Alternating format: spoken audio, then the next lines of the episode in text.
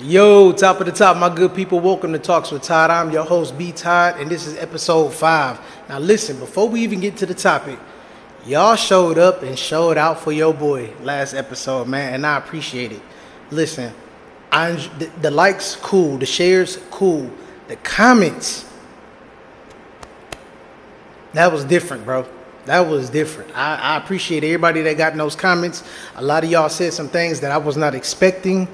Um, hell, one of my homegirls, she was like, B, I'm gonna be honest with you, I couldn't finish it at first because it was hitting so close to home. Like, I'm glad that, you know, I'm I'm I'm, my words, my stories are actually hitting people in a certain way that they could they could relate to it. You know what I'm saying? So I hey, listen, I appreciate all of y'all. I love y'all. You know what I'm saying? And, and not only that, I appreciate my haters too, man. Y'all gonna help me blow up faster. I appreciate it because y'all gonna keep talking about me and you know doing y'all little thing or whatever, and that's cool too. It's all love over here, man.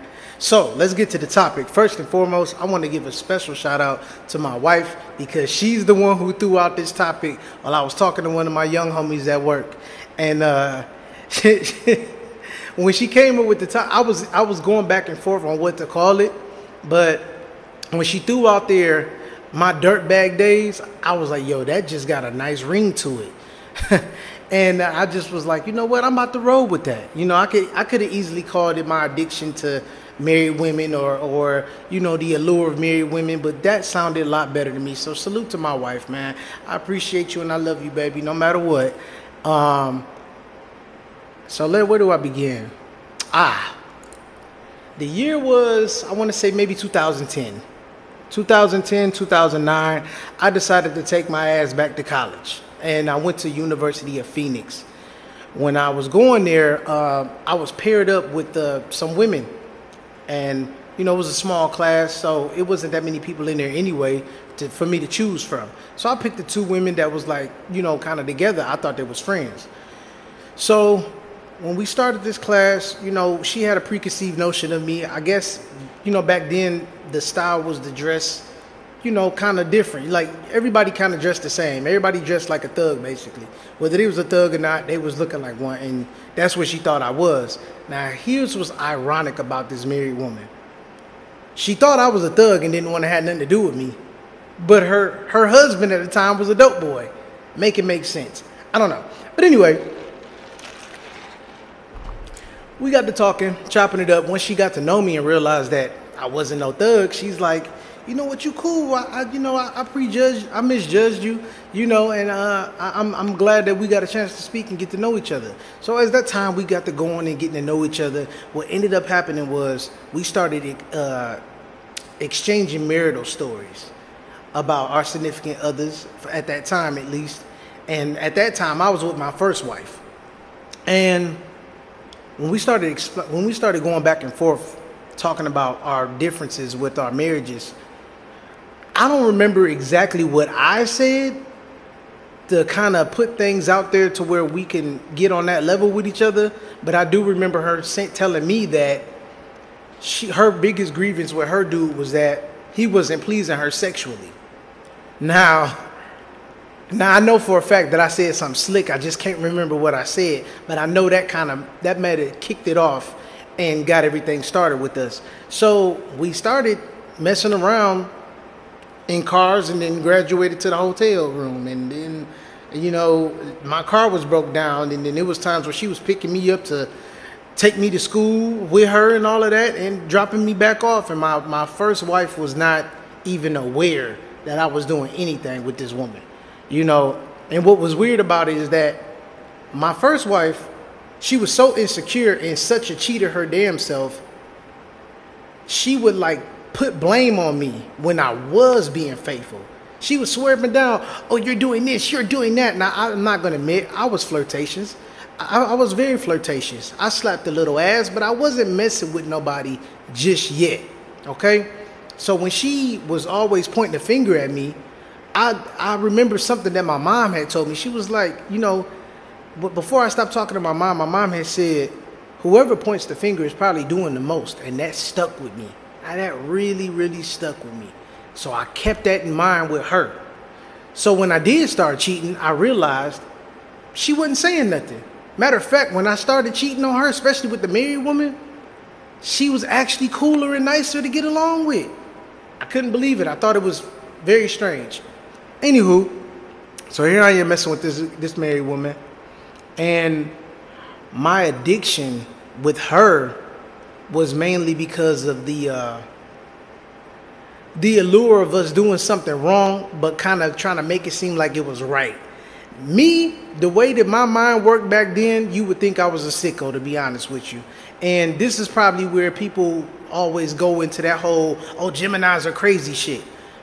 Geminis are not crazy, they just think crazy. And I think that's what makes people believe that that narrative and run with it.